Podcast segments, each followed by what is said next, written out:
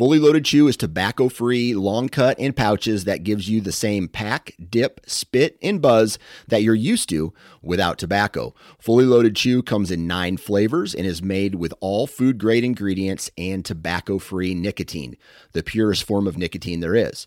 To give us a try, head on over to fullyloadedchew.com for a $1 can of chew with free shipping when you enter the code OUTDOOR1. O U T D O O R and the number one. Lastly, many outdoorsmen are trying to quit tobacco altogether, and fully loaded chew may be that first step. For more information on our product line, visit fullyloadedchew.com.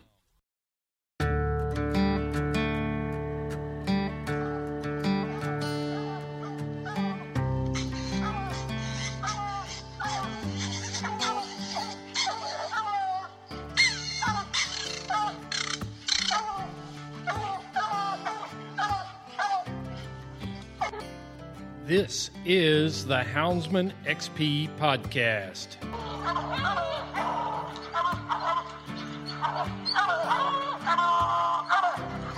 Good dog, get that bear. Get that bear in here.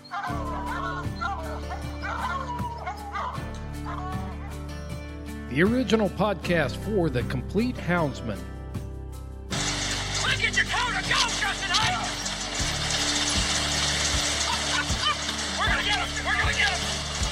The podcast that represents our lifestyle of extreme performance.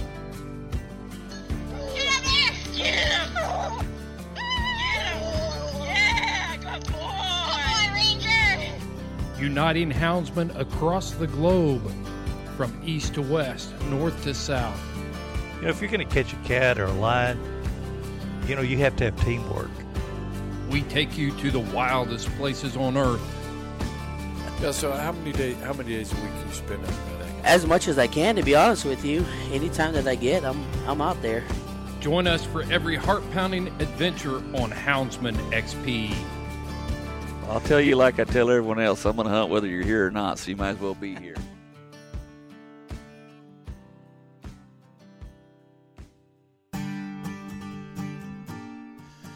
Hey, everybody, I want to welcome you to the Houndsman XP podcast. This is our Thursday edition that we call The Truth About Coon Hunting, or otherwise known as The Truth.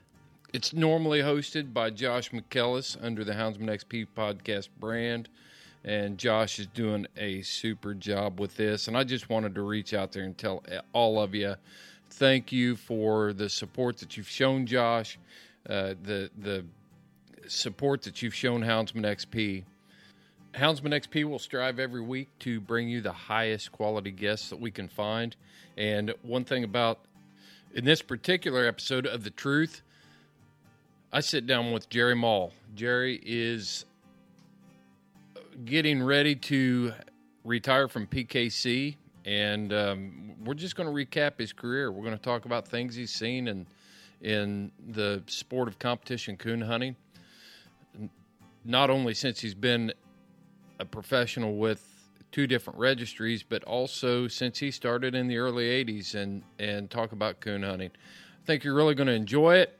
Jerry's always a straightforward guy, and I can't think of a better guest we could have to feature on the truth. So, if you just started listening to the podcast, and because of this segment, we appreciate you. But I also want to tell you that, that you can help support this segment of the podcast by going to our website at www.houndsmanxp and you can click the support button and it will take you into a Patreon page where you can uh, support this show and keep us on the road, bringing you this kind of entertainment and give you something to listen to when you're running up and down the road with those hounds, competing at the highest levels, and you know trying to bring home the big money. And and you guys are burning it up out there. Hope we can keep you awake on the road. But guys, we're going to dive right into it with the truth and Jerry Moll.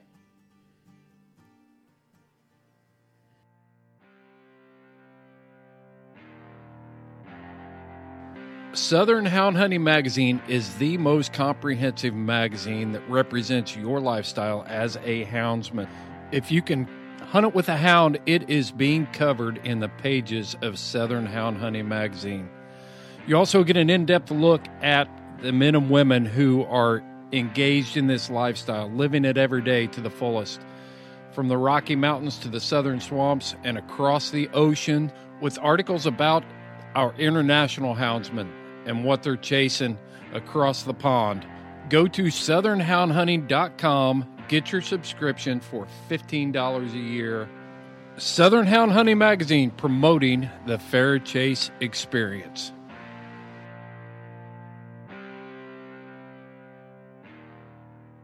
Houndsman XP Nation, I'm excited to be sitting down with uh, a guy that uh, we've got a long history together, and uh, my buddy Jerry Moll on Yep. the podcast again. Glad to be here again. You know, your your the podcast you did with us is still one of our highest rated podcasts. I did not know that. Yeah, yeah, it is. It might be because it's one of the oldest, and people just listen to it, have a chance to listen to it a lot. That could be. no, no, it was good. But Jerry, uh, the reason I wanted to talk to you to get things started, you know, just for the podcast is, uh, or for this episode is, you recently announced that you're retiring from PKC. yes, it was. Uh, it was a big, ch- big change and uh, a hard decision to come to. It. Uh, there was a lot of soul searching from me and my wife Brenda, and we, you know, talked about it a lot over the last year, year and a half. And uh, I think what took us over the edge was my my surprise heart incident that started early in the year and ended with uh, my surgery in March and and recovery following that and it was just one of those things that uh, we decided it was time. Yeah. Well, look great. Thanks. Yeah. Yeah, it looked like you've even shed a few pounds.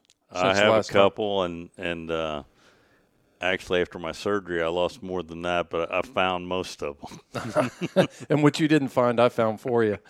Yeah, no doubt. But we go back a long way, Jerry, and I mean, uh, we've done all kinds of stuff together as far as for the for the benefit of this lifestyle of being a houndsman. You know, I, I still look at the the photos opportunity that we took out here that night with with your kids and you and and uh, we displayed those photos on on um, on displays at major events and shows all across Indiana for for the DNR, the Department of Natural Resources here in Indiana, and and trying to build that relationship between, especially the the game warden and the coon hunters, and uh, I think it I think it was a good thing that we did that, and then our work with the Hoosier Tree Dog Alliance together, founding that organization and and different things, but. Uh, so I'm happy for you. I really am. I'm happy that you uh, you're ready to to start this this new chapter in life.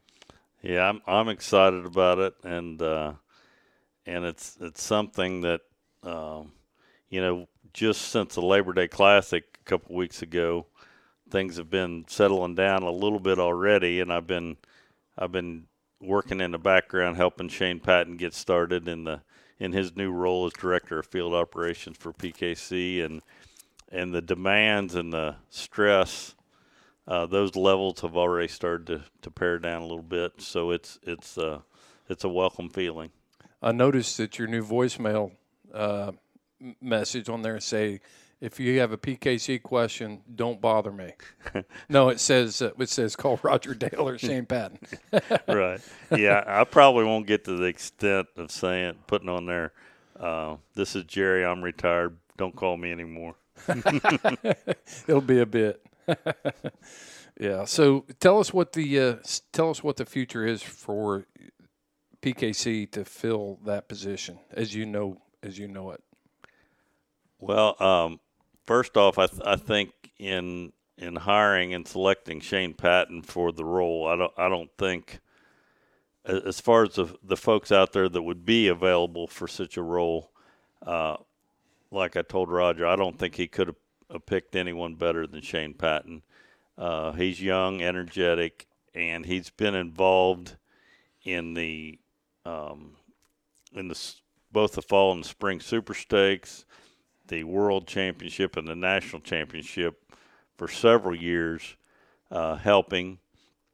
Uh, he's he's judged uh, all of our major event finals, whether that be a world hunt or truck hunt, uh, national super stakes. I mean, he's he's been in the thick of it, so he knows he knows a lot from the handling and judging standpoint and how the hunts work, and he knows a good bit from the administration side, just being just working with us for the last several years at those big events.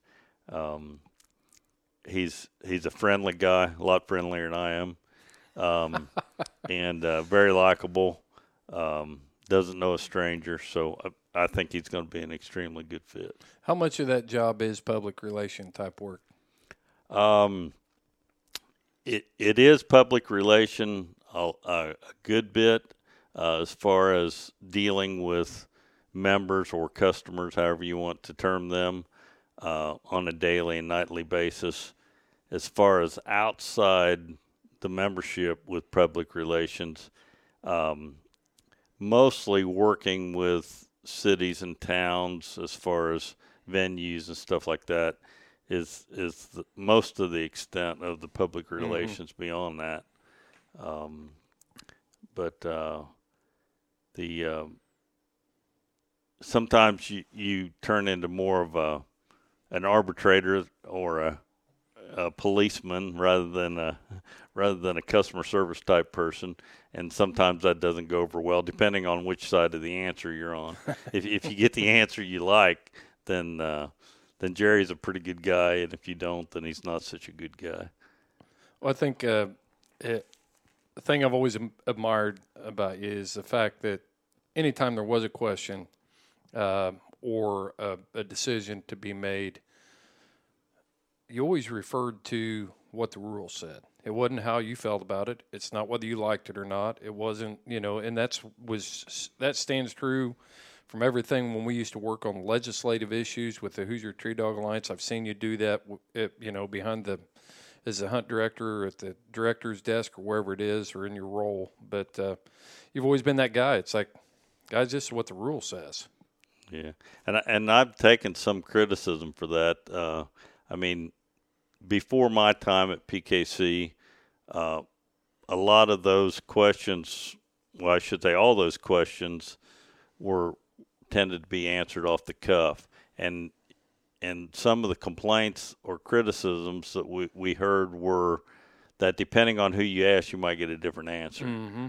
So the one thing I started do, to do immediately um, was if there was questions on the PKC board or Facebook, either one, I would try to answer the question and then quote the rule, or if if the if the rule itself answered the question completely, then I would just post the rule, and you know I've I've had people comment, you know, why don't you just tell us the answer instead of posting the rule, and you know my answer to that is, well, I really want you to read the rule.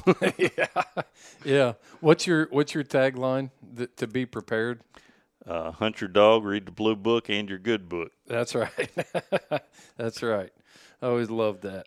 Well, you know, as you work for two different registries. Yes. And give us just give us a rundown for the listeners that might know who might not know who Jerry Moll is. Okay. Well, well the the uh, I guess the first my first step in getting getting more involved in the in the back end of the of the of competition coon hunting was um, in the in the 90s I spent I don't really recall the the time frame but maybe a year or two as a director at large with the Treeing Walker Association mm-hmm. of UKC the TWBFA and um, we're talking back in the 1900s, right? 90s, yeah. um, so it's been a while ago, believe it or not.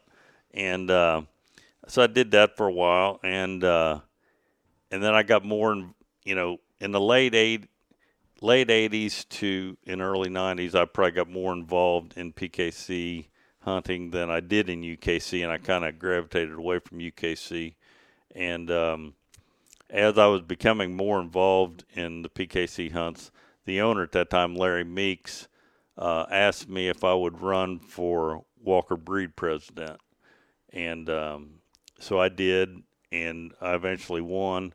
And then once I won that, he asked me to join the executive uh, board as a as a consulting member or or whatever you want to call that, you know, to, to tackle issues that, that PKC wanted to put in front of a group, and that was a group of five national directors that they called the executive board.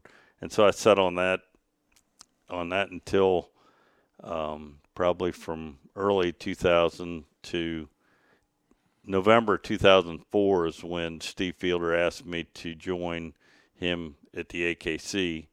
Um, and so I started working for Steve at that time, um, kind of unofficially in November of 2004 and December, but I actually became a paid employee at, at AKC the first of the year in 2005.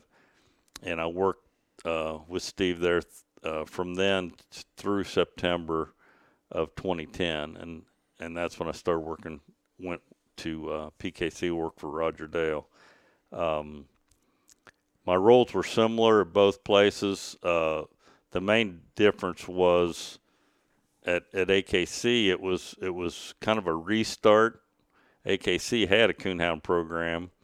Uh, of course, they purchased uh, ACHA initially, way way back, and and their their coonhound program was kind of faltering, and that's why they hired Steve to come on and and revitalize it. And so even though there was a program there, we were in many ways starting anew. We started with a new set of rules, mm-hmm. new set of policies, and and uh, a new a new way to tackle the the animal.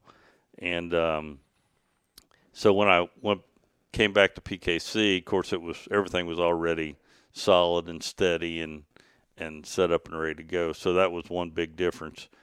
Uh, probably my biggest surprise to to taking on the director of field operations job at PKC is how administrative the job is, uh, meaning that uh, a tremendous amount of the job is just doing computer work and you know managing uh, from an administrative standpoint just details and um, and then the rest of it involves like you started talking about the the customer relations part of right. it Right. So, um, and that's I said public relations, but you're right. It was customer relations. You Yeah. know, big difference there when Yeah. you when you start thinking about that. But so, how much um, PKC employees are allowed to to compete in PKC events? How many PKC events have you hunted in well since you and- started working there? and uh, I was I was telling some some guys the other day when we were talking about the same subject that you would think that working for PKC or working for any registry would be an ideal situation to get to hunt a lot and spend time talking about dogs and you know hunting in the events and so on and so forth. Well, when when I first started working for PKC, I did hunt in the events uh, on a limited basis, and um, I quickly found out that that um, number one, I didn't have time to get my dog ready properly, and so number two, I wasn't ready to go to the event. Even even though I was there and competing, I wasn't ready, and uh, probably nothing more disappointing to me than that. And I think I. I think I even hunted with you a couple times during that time, and I was disgusted because my dog wasn't performing for the obvious reason that I hadn't been hunting her Yeah. and um, so you become th- that part of the the the realization comes pretty quickly that you can't do both and then the the second part of that is that after you work with with registry and rule and regulation issues all day long and talk about them, them all day long with with hunters and all day and night I should say um, you really don't want to go to an, an event and talk about the same thing. Right. Uh, now that doesn't keep you from going out in the woods and and spending time out there on your own, alone with the dog, and that's that's the kind of things that I enjoyed. And the only time I really had time to do that was, you know, during coon season when everything kind of settled down. After And- the world, after the super stakes and the world hunt and all that stuff. Sure. That's the only time I I could ever get you, Yeah. you know, to get out and, and go hunting is when you had that much time. But you know, you you competed at a at a high level for you know through the '90s, and that's what got you that recognition to be. You know, talk about a couple of those. The the tell us a five minutes. You know, recap Salt Creek. Salt Creek Kennels. Tell us about two of your your favorite dogs and what you did with them. Well, it it'd be hard to, to nail down just a couple of favorite, but but some of my favorites uh, was would have been the female that I competed in my very first PKC hunt with, and that was a dog I called Salt Creek Ann two. Um, I went to DuPont, Indiana, and I think 1988 or 89, and entered my first PKC hunt, and um, and got in that night and split and I can't remember what the exact amount of money was, but I got like $140, and I thought that was just awesome compared to going, you know, to UKC hunting getting a plaque. But uh, Right. uh, so that that was, Ann too was was in my mind an exceptional dog. She didn't did never receive the recognition I think she was capable of just because I didn't didn't put her where she needed to be at that time I was working full time and going to school about three, four nights a week. So I didn't get a lot of hunting on her. And the fact that she won what she won was probably in spite of me instead of because of me. Um, she placed in a little world hunt, the A- A- I believe it was ACHA then, and um, she won the Lee Crawford event at Walker Days, and she placed 11th in the UKC World Hunt and and a few other things. So she was she was definitely one of my favorites. And then fast forward into the '90s, um,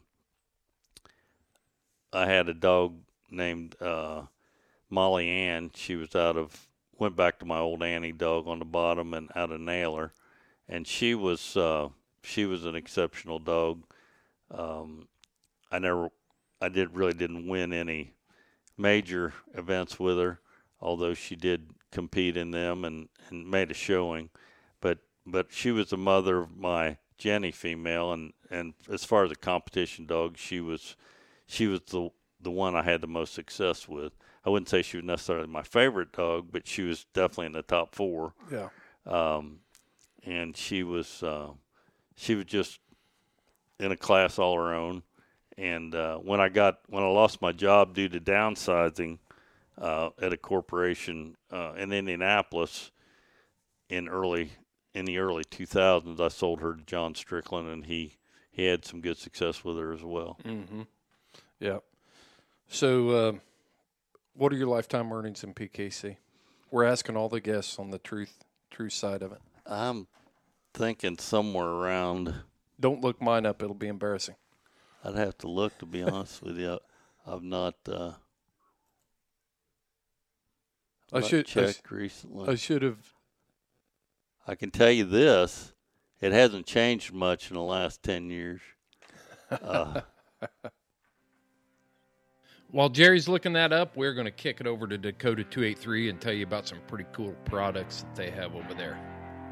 Dakota 283 offers you unparalleled protection for your hounds. We're talking about military grade kennel crates. Uh, I got got one of these two door kennel crates here at the house. It is super heavy duty.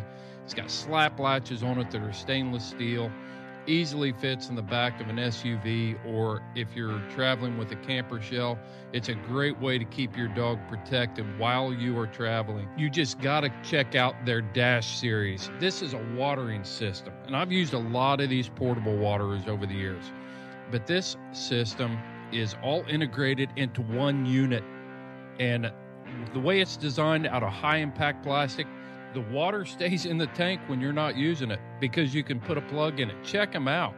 Uh, the 3.5 is also compact enough that I can store it behind the seat of my pickup truck while I'm out hunting when it's super cold. I've had exterior tanks before And as soon as I go to cold climates, then I've got to figure out how I'm going to get water to my hounds. And the Dash takes care of that. So check out Dakota 283 at dakota283.com and at checkout, enter the code HXP10 and get 10% off of your order. This portion of the Houndsman XP podcast is brought to you by Tier 1 Custom Calls. When it's all on the line, make the choice the pros do. Choose Tier 1. Well, I'll have to think about that and look at it for a minute. Yeah, just uh, just give it. We can come back to that, but you know the thing that that um, I have observed, Jerry, is you've always been a guy that's been successful, whether it was with PKC or it was with with your hounds or you know things like that. And and I I don't know of a guy that is a harder working guy than than you are. I've always, I mean, anybody that that I ever talked to, you go to any event, you go if if you're if you're getting a dog ready, you know that's how we met. Is you which dog was that, Molly? Ann? That was Molly Ann. Yeah, that's how we met. Is you were in the field getting a dog ready for the hunt when everybody else was. I couldn't find anybody else out hunting. Uh, just driving down the road, and there you are. So we had that, and but it, it, the Hoosier Tree Dog Alliance, all that stuff. I mean, that comes from that German heritage background, you know, that people always talk about about the hard hard work and ethic, and and that's what made you successful. Yeah, and I, I have to attribute that to my upbringing. Uh, my dad's theory on coon hunting is is that's for lazy people that don't want to work, and so uh, it, you would say I would had a big job winning him over about convincing him, convincing him it was okay to coon hunt, but I never did win that argument. I wonder how much my my dad was the same way, and I wonder how much that affected. Because there's times when when I'm hunting that I feel guilty that I'm not working, but then I realize that there's people that actually work doing this, you know, and it's like a, a cat or a dog chasing his tail in my brain sometimes, trying to trying to sort all that out. I understand that. Uh, I, you know, when I when I was working in in my career differently than uh, than coon hunting, um, the way I kind of rationalized that was, you know, I would I would get everything done when I got home from work that I needed to do um, at home, and then when the kids went to bed, uh, then I'd go hunting and still try to get up five o'clock in the morning and did that for several years. And I, looking back, I don't know how I did that, but I did. Could you do it now? No, no, no. But I did look, and my my lifetime earnings are um, twenty nine thousand seven hundred ninety one. Yeah, yeah. But none of that in the last eleven years or Yeah. so. Yeah. Yeah, we just ask everybody, but I mean that's a chunk of change to make off of coon hunting. Yeah. You know, um, so Coon hunting's been good to me. Uh, you know, a lot of people say, jokingly and and sometime in all seriousness, say, uh, you know, if you if you think you're going to make a living at coon hunting, or if you think you're going to make money at coon hunting, you should do something else. But I would have to say, from the time I got my first dog, I think when I was 15 or so, until today, um, I'm very much in the black. Mhm. I've I've made a lot more money coon hunt with coon dogs. Um, started out selling coon hides, and sold Right. sold puppies, and won money in hunts. If if you add all that together plus what I spent, I'm still in the black. well, would you have even been able to be qualified for your professional life for the last 17 years if you hadn't been coon hunting? So right? Yeah. you take Yeah. all those those you know that have put a roof over your head and Yeah. fed your family too. Yeah, the coon hunters and registries have have uh, have helped my me and my family, uh, you know, carry out our normal life for 17 years, and and that's you know that's a pretty important thing. I agree. I agree. So, all right, you've been in the business for 17 years. What are what's what's some some of the most significant changes uh, you've seen in competition coon hunting? From let's even take it back to when you f- entered that first event back in the '80s to where it's at today? Well, if- I would say what's the biggest difference between going to a, a competition coon hunting in the 80s uh, versus today, um, I guess you could look at, at it from two aspects. One is the dogs, and the other is everything else. Yeah. And from the dogs, the the biggest change that I see is the style of dogs. Um, when when I started being successful in coon hunts and and I should say somewhat successful when I when I entered my first coon hunt and I think it was 1982 somewhere around there um, of course I didn't know have any idea what I was doing.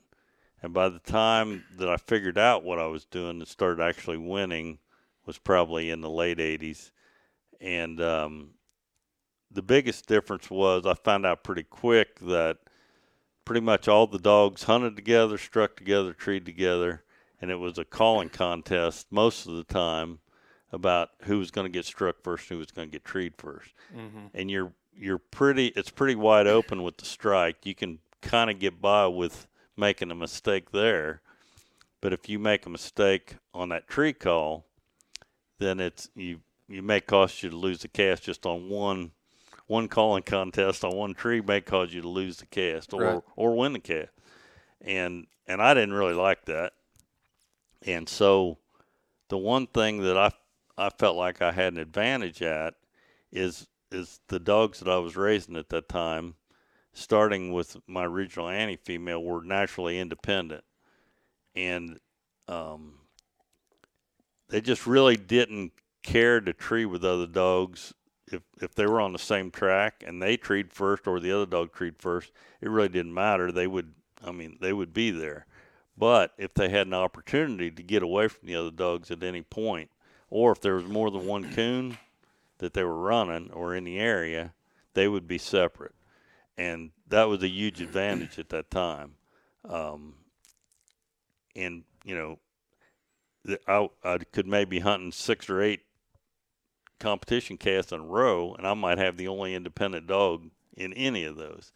The the difference nowadays is that every one of them are going to be like that. Right, right. so, do you think that when you first started hunting the and female on those hunts, the the rest of the dogs in the cast, I can I can think of a, a million ways that um, you know dog could get split off. Maybe two out of the dogs aren't hunting over fifty yards from you or hundred yards from you. Uh, you know, maybe somebody back in those days, it wasn't unusual to to draw guys uh, in a cast that would tell you tell you that my dog will check back in. Hmm Uh, it wasn't unusual to say my dog will meet me. Off, he'll meet us off the tree. You know that was the old standard rule Oh yeah, just about every cast. to cover their cover themselves from getting those. My dog might meet us off the tree. Now you never hear that in a cast. It's you never hear that. It's like, man, we're going to gut ourselves walking a mile through there, and he's going to be on the wood when we're when we get there. Right, I mean, that's right. it. So yeah, I see a big difference in the types of dogs. Sure. And you know, I would say that's the biggest difference in the in competing with the dogs themselves um, is the how wild the hunters are nowadays and how every dog is independent. It's pretty odd to handle more than one dog on a tree unless you know they tree a coon right out of the truck or something. Yeah. Um, but the biggest dif- difference overall, I would say, is the technology. You know, I first started in the hunts. You were you were pretty well stuck with uh, if you lost your dog, that you either went out and looked for it, or you threw your coat down and came back the next day. Right. Um, but you know, in the, by the mid '80s, I had one of the the Johnson's uh, systems, and then later on some wildlife systems of the telemetry trackers, and you know, and that kind of gradually went on. I realize there's been a lot of of uh, change in technology and lights, but I don't. To me, I don't really consider that to be such a huge change because everybody's carrying pretty much the same thing Right. you know, it started out, uh, you know, you had a wheat light or a hot light that they called it, uh, a wheat light battery and a, or a wheat light head and a, a gel cell battery. But thing is, pretty well everybody had the same thing. Um, so so that although those have changed, it's pretty well stayed level as far as what everybody had. Nowadays, some people got thermals, some don't.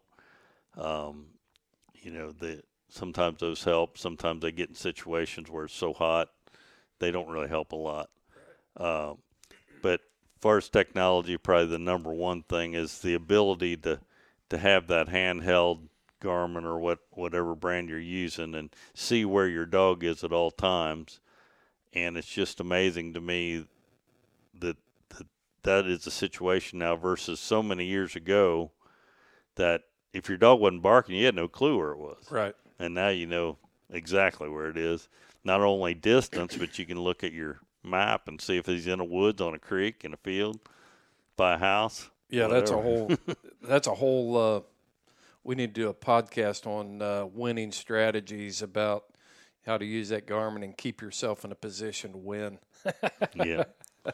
But uh, okay, so going back to the the dogs that you started hunting, do you think they could compete today? Could compete today? Um, Do they possess that style to do that? I, I think um, I think th- the best ones, you know, the best ones I had could. Um, I know I'm asking you the dead or the better question. Yeah. But, but do you think the style of those dogs? Well, I, I would answer that this way: the the Jenny female that I had is very stereotypical of what's winning nowadays. She was wild. She was by herself. She would run the edge of, of fields instead of going in the woods, and she would ambush coons. And um, and I'd say she would compete on any level nowadays with, with what's out there uh, by doing the same thing they're doing, just doing it also, and maybe sometimes doing it better. Uh, but the Ann two female that I was talking about, I think would compete nowadays for a different reason. Uh, she wasn't what I would call extremely wild hunter. Uh, she wasn't what I'd call fiercely independent, although, you know, if she struck a track and the other dogs went the other way, she would tree hers. If if there was more than one coon, she tried to be by herself. But she's the type of dog that could tree a layup coon. She could trail up an old coon. She could she could run a hot coon, and she would, you know, she looked for a coon as soon as you turned her loose. So mm-hmm. she could she could possibly tree some coons on the way to some of those other dogs. And I, I think, in my opinion, I think the smart some of the smart hunters handlers are going to realize in the near future here what advantage there would be or can be to having a dog that trees coons close to you.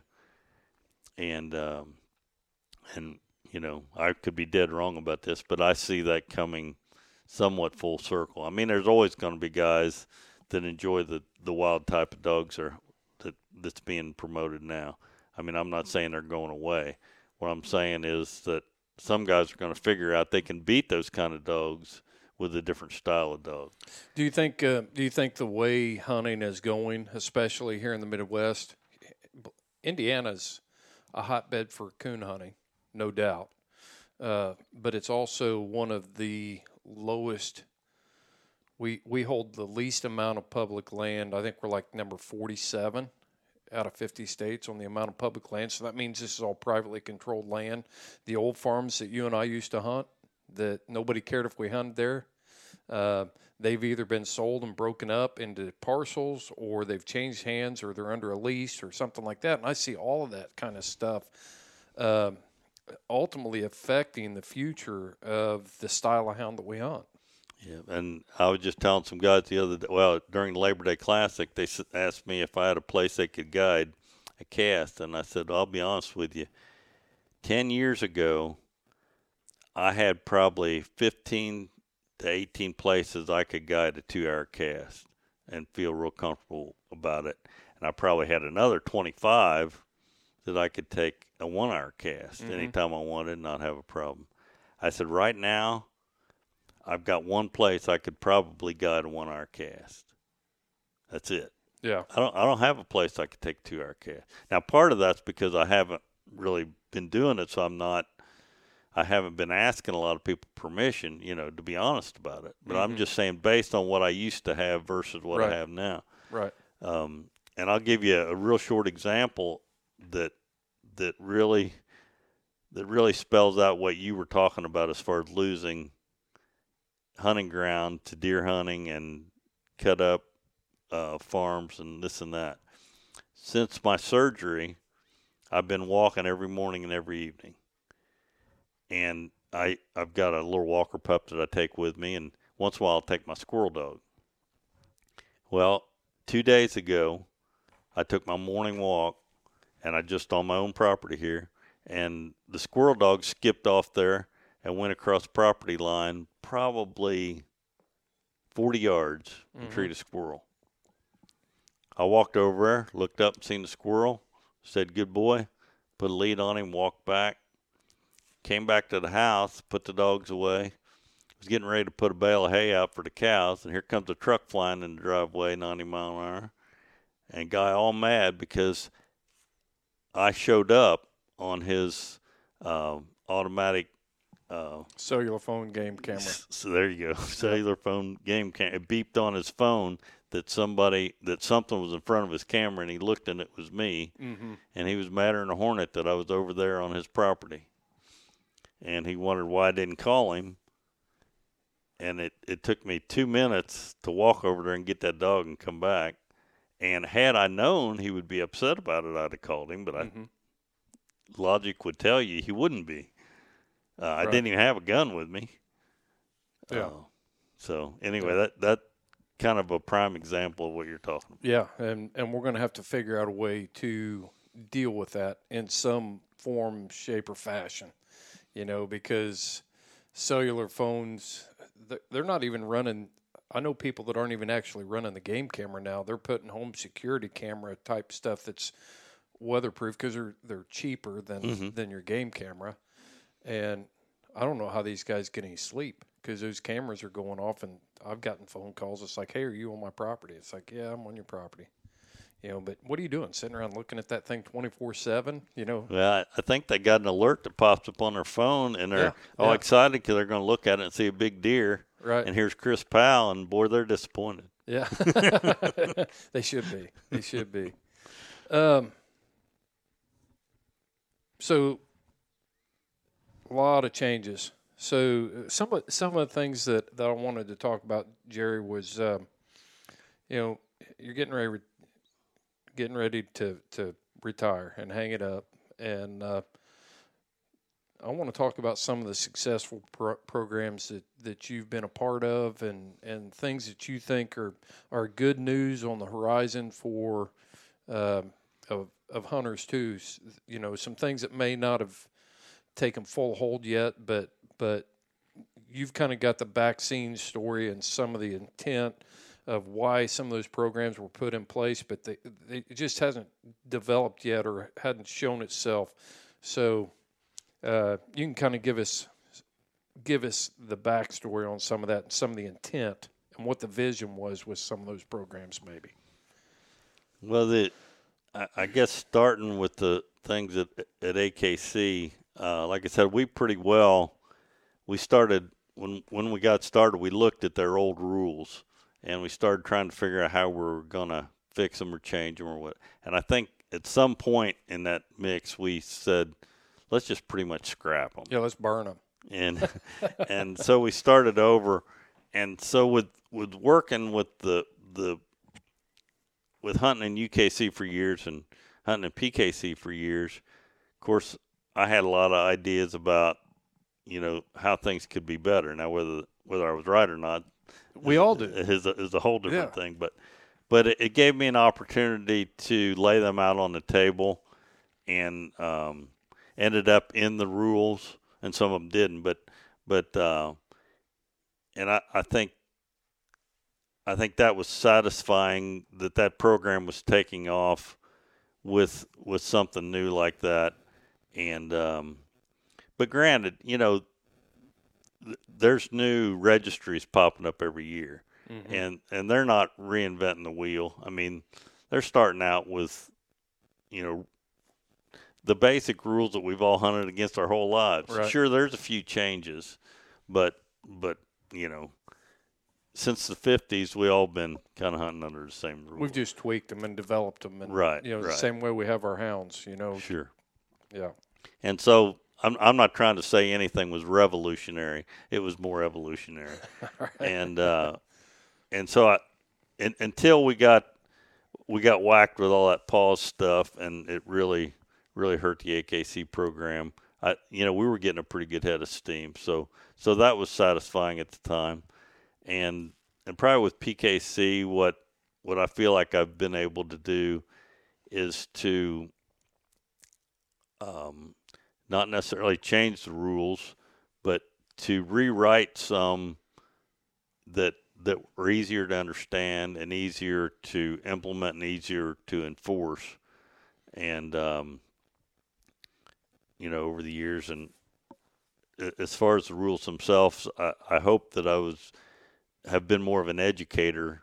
You know, over the last ten years, eleven years, to to people that were used to going to hunts and whatever the other guy said on the cast, then that's what they took as how the rules were. Mm-hmm. And what my main emphasis was maybe, maybe not. Read the rule yourself. Try to try to to match it up with what's actually going on in the woods and and keep it in your mind that way instead of paying attention to what a lot of people say because some believe it or not sometimes will, people will say whatever they need to say to their advantage Really? yep people will do that Sounds a lot like being a game warden to some extent. You know, you go down to the local coffee shop or the local, you know, uh, sporting goods store, and everybody in there has got an interpretation of what the actual uh, hunting rules are, and then they run into me, and the first thing, well, we were talking down the other the other day down at so and so, and and they said this. Well, that's not what the law says. So I was very much the same way. Let's look at the law. I mean, you can even take the daggone hunting guide in the state of Indiana and misinterpret that thing. So I always referred people to the law, not a editorialized version that's written for um, general general information. I show people the law. You know, same way same way with you.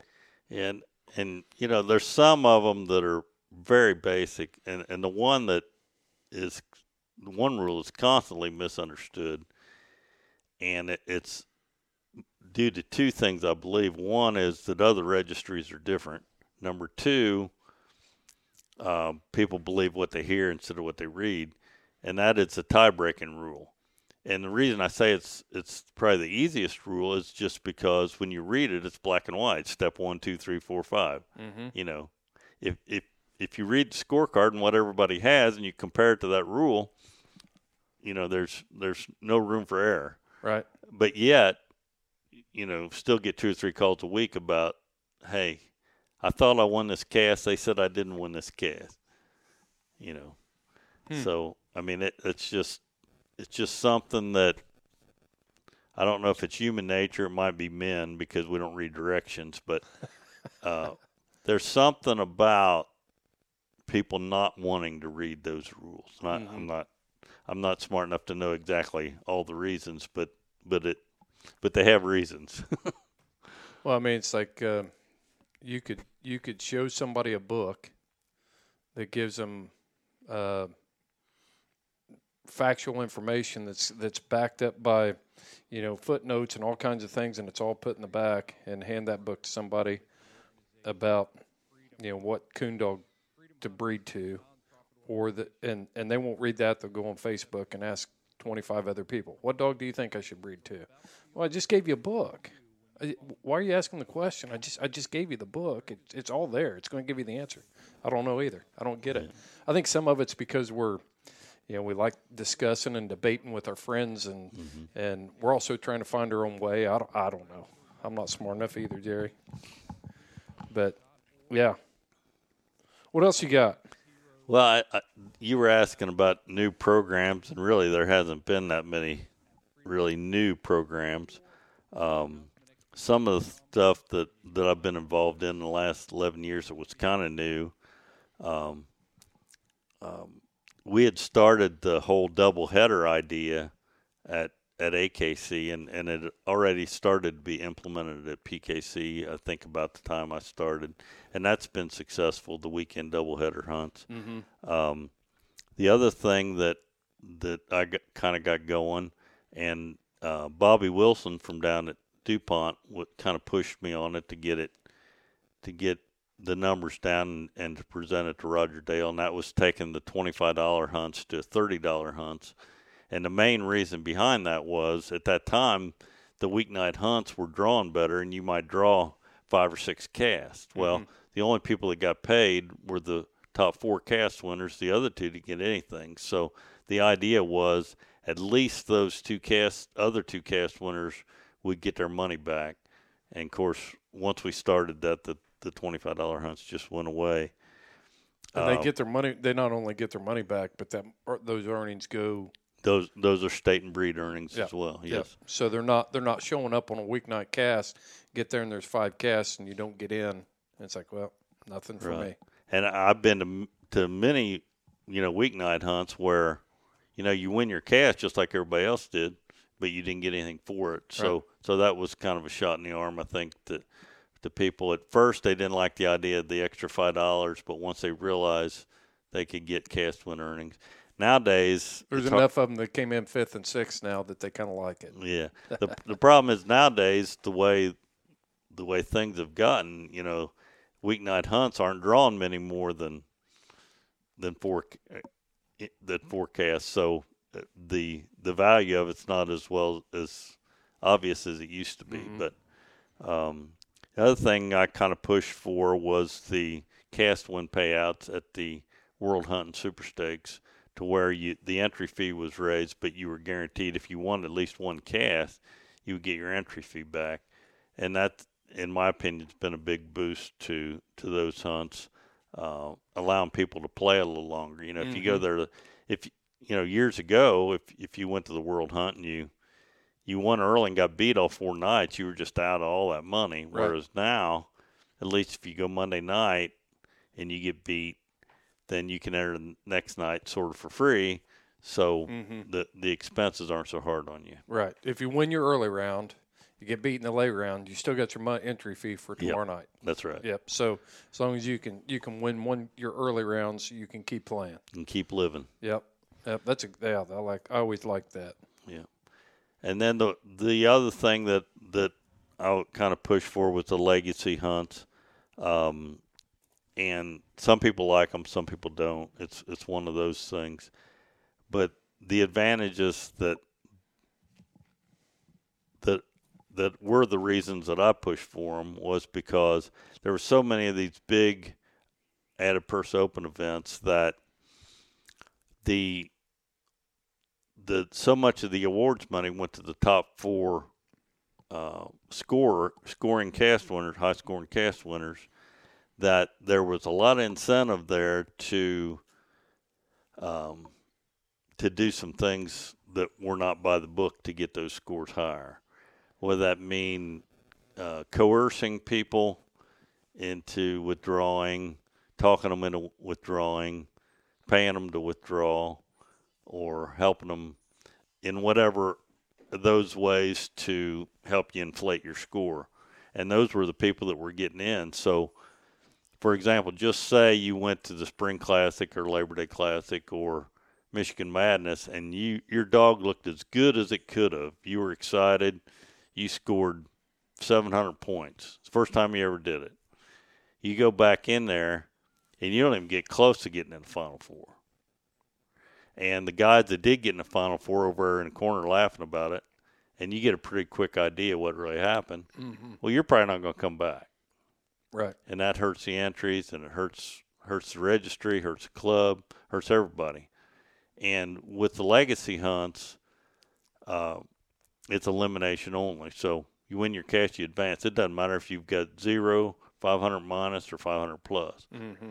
It you advance, and and to me that's more of a more of a true test or whatever you want to call it to to get the winners of the hunt, and uh, it makes people feel like they they're Uh, and and there again, if you win your cast and you and you don't get beat or you don't win the late round, you get your money entry Mm-hmm. fee back, and and you can play longer. Right. And all you've got to do is beat the dogs you're in the woods with, not the ones that are in different casts. Yep.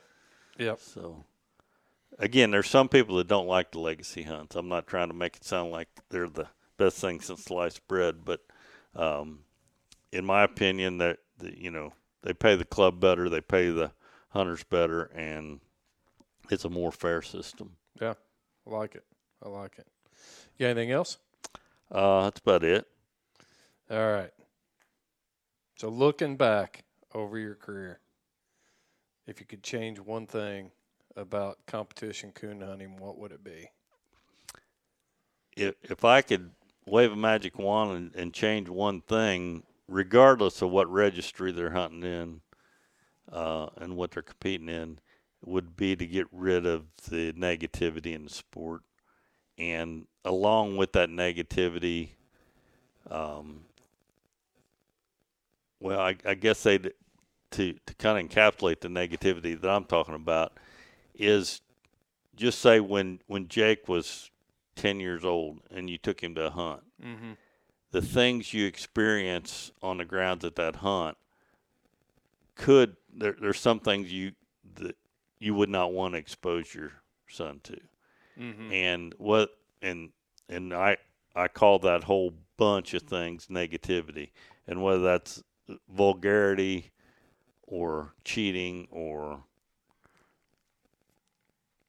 whatever you want Right. uh, you know, right. putting other people down, putting yeah. other people's dogs down. I mean, everything you can lump into negativity. You're contributing to a negative environment where you're at. And uh, I mean that's you know the story. I'm not going to call it out which which event it was or anything like that, but that was the final straw for me for competition coon hunting is I was at an event and there were ladies present and there was no regard for their presence. And I looked around and I thought, what am I doing here? Spending my money to be here.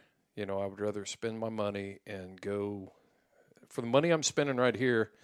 I can go travel and hunt with people that I know that share my values and things like that. And and um, that was, I think that's the last event that I actually entered. And I've there's been other things when I was raising my kids, Sherry, that I was really involved in. That when it got to that, um, you know, I'd look at look at the people that were there, and it's like, I don't want to raise my family in this environment. So, but the negativity, I mean, do you think it outweighs the the positive things that actually go on, or No, the the one thing that has always been a puzzle to me um, is that when you when a coon hunter is in need, there is no better friends than other coon hunters. mm-hmm. And you know the best example that I have about that because you were involved in it is when my daughter Bethany was diagnosed with cancer. The the area clubs and individual coon hunters um, came out of the woodwork to help me, yeah, and even even people from outside this area, you know, states away, would Mhm. send stuff to help yep, and and uh, and that's why I think a lot of the negativity that I'm talking about is just part of the atmosphere that we currently have, and I don't really know how to change that atmosphere. In other words, I'm not saying those people are naturally negative people, yeah. but but when they get in that environment, that's what happened. Do you think it, you think it's because we are so passionate about this thing and we know what it can be, so it's kind of a disappointment to us that it's going on. And for me, I, th- I think you know as we talk about it and I talk through it here, it's like man, this could be such a great thing. This could be a good place for families, and we could do things for veterans and children's hospitals and everything else. But when you show up and you act like that, I don't want I don't want my kid listening to that. I don't want I, my wife's not going to feel comfortable here. So now I've got to make a, a decision based on do I take my kids on vacation or do I go to a competition coon hunt? you know. Mm-hmm. And if I could do both, if I could go to a competition coon hunt and make it fun and be the type of environment, that'd be great. And it's not like this everywhere you go, but at the same time, I want it to be that way so bad. So when I see it, then maybe I inflate it of how bad it actually is. Probably. Yep. Yep. Because I want it to be great. Yeah. And then I'm like, oh crap, it's not. You know. Yeah. Well, and, and the other thing that you could get the wrong impression about real quick, and, and that's why I'm glad you brought the other side up or asked me about the whether it's it's really that way or really whether it just looks that way is because many of the people that I see involved in maybe that negativity or vulgarity or whatever, I know those people, and I know they're really not that much like that. Mm-hmm. And uh, if they're not in that environment, they're if they're in a different environment where I've seen them, they're not like that at all. Exactly. I know. I've seen it too. You and know, so it, it's hard to describe because that environment perpetuates. You know, the the one way I guess I've described it over the years is if you work in a construction crew, whether it's it's framing houses or laying brick or or pouring concrete, whatever.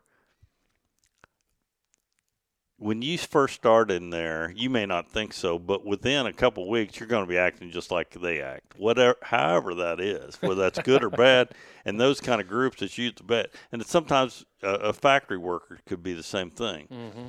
And and the example that you gave of being at that hunt with with women around, I'll bet those guys weren't even thinking about it. They weren't. because that's they were in that environment and they were just cutting loose. That, and and you you know I, we don't want to keep going on this too far, but I'll say this positively about it. Years ago, we were hunting at a at a hunt somewhere. It was a big event, and there was you know some, some of the same crowd was there, and they you know you're like man, you know I don't like that guy very well. I don't like the way he's acting. And as the cast left, uh, got out on the state road and and there was an accident out on the state road and the police weren't there. And these guys that that I had made this judgment about this character judgment about Mm-hmm. they were pulled off of the road delaying their own cast and helping the people that needed help. So yeah we talk about that sort of stuff but we got to be careful we have to be so careful when we start you know trying to lump in everybody into that. I still love going to the events. I was at Autumn Oaks and saw old friends and and stuff like that. And um, so when you look at both sides of that, like you said, when you're in need, man, these people will step up. The the heart of the coon hunter is knows no bounds. Right. Right. I agree. I agree. All right, let's see. Let's see what we got, we got for this one. Advice for hunters who want to be successful in competition. You got a new guy, and he's he's got his dog, and he's been hunting, and he's all pumped up, and he's going to his first event. And if he wants to be the next, you know, Josh McKellis, Josh Michaelis of the coon hunting world, I'll put that in there since Josh isn't with us. So, what do you tell him? Well, aside from from getting that dog ready, uh, n- knowing and understanding the rules, um, as an individual, not not trying so hard to take in all this information from other people, but to to understand the rules and how how to apply how they're hunting that dog and getting them ready to to compete under those rules. I think is a very important thing. Um, I would say to take what they see and hear from other people about how to do that with a grain of salt, uh, because I know g- growing up in the sport, I I had a lot of of um, input from other people, and a lot of it wasn't very good, and and they meant well, but but it it really wasn't helpful. In fact, it, it was it it took some things the wrong direction. But how did how does a young hunter learn that stuff? How does he how does he get there? and that, that that I would say the best way to sort that out is when you hear something or see something that you're saying, "Eh, I'm not sure if that's right." Then that's when you consult your rule book and see if it's right. Mhm. And that way, you don't have to go back to them other people and argue with them and tell them they're wrong. You just go about your business and do it the right way. And and there also will be some handlers as you're coming up in the ranks that are going to tell you, you know, in order to to pull the wool over wool over these guys' eyes and get by with this, you need to do this. And you always got to argue. You know, there there's people that will tell you you always have to argue for your dog and stick up for your dog. No, you don't. That's what the rules are for. If if you know if you deserve a minus under the rules, then take your minus. If you deserve plus a circle, take that too. You don't have to argue for your dog constantly. Mm-hmm. And you don't have to to to make it that way. And if you don't make it that way, you'll enjoy the competition hunting a lot more. Mm-hmm. And if you take the other advice I would give them is that after every competition hunt, take note what if what could my dog have done differently to win that cast, and what could I have done differently as a handler to win the cast, and those are the things you work on. Mm-hmm. And if you leave the cast thinking, I'm upset, I'm mad, them guys screwed me out of this, that, this way, and that way, and whatever, you, you're not going to get better as a handler, and your dog's not going to get better. So if, if you can somehow turn that into, you know, what what could I have done different, or what could my dog have done different, and see if you can, you know, get yourself and the dog to do that, then it really a lot of times it doesn't matter what the other guy does. Um, you know, if your dog trees enough coons, you know they they can't do much to you, Mm-hmm. and and that's what I that's probably the advice I would give. Yeah, we used to do the same thing in military operations or law enforcement. You have a debriefing after after it was over, and you talk about the things that that you would do the same things you would change. You know. Yeah. And, Well- and I even I do that when I'm just out hunting. You know, with the Yeah. hound, I look at it and I'm like, okay, I need. I, I always evaluate the last, you know, the last tree or the last drop. So Yeah. Yeah, if you get beat, you have to go in there and catch your dog after the hunt. While you're leading your dog to the woods, just have a discussion with him about what you two could have done different. I'll tell you, I think the biggest myth about competition hunting, uh, if you get cheated, there's only one person to blame. And that's th- this is not the myth, but we hear the myth. Oh, I got cheated, so I'll never go back. If you got cheated, nine times out of ten, there's only one person to blame, and it's that person that's looking back in the mirror, because all the rules are set up to be able to to to question that. You you you did something within that cast that allowed somebody to take advantage of the situation. There's there's some legitimate mm-hmm. stuff, but but Yeah, I'd say for the most part that's true. I mean, there are some ways that you can be cheated that there's nothing you can do about. I agree. And and there's some ways that people can try to cheat you that you can do something about and prevent. Mm-hmm. So I, I would say it, it falls into one of those two categories. If if you draw out in a four dog cast with three buddies and they've determined which one of them are going to win before you turn loose, and it's not going to be you. Um, I mean, there's not a lot you can do. Sure, you can question. St- you can ask for a cast vote. You can question it Mhm.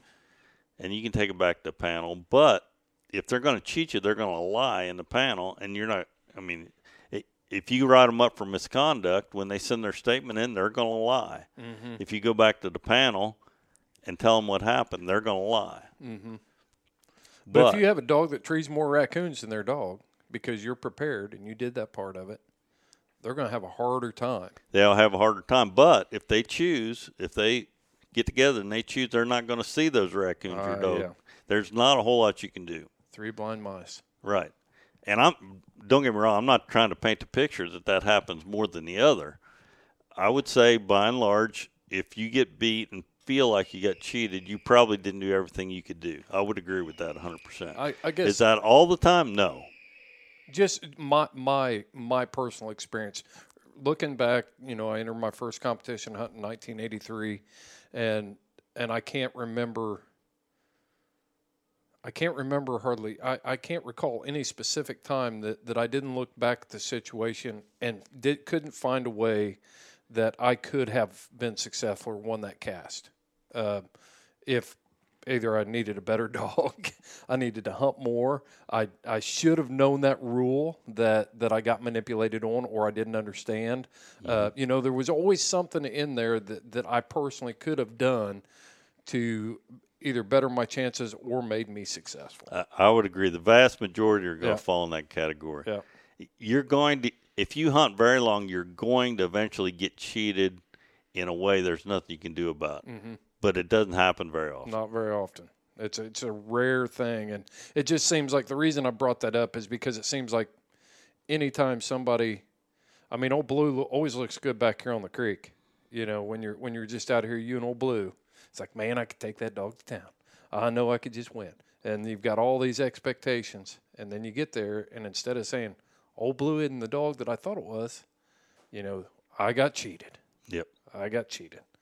So That is 100% true. Yep. So Jerry, what's the plans for the future? What kind of plans you got for the future? You gonna you gonna start coon hunting again?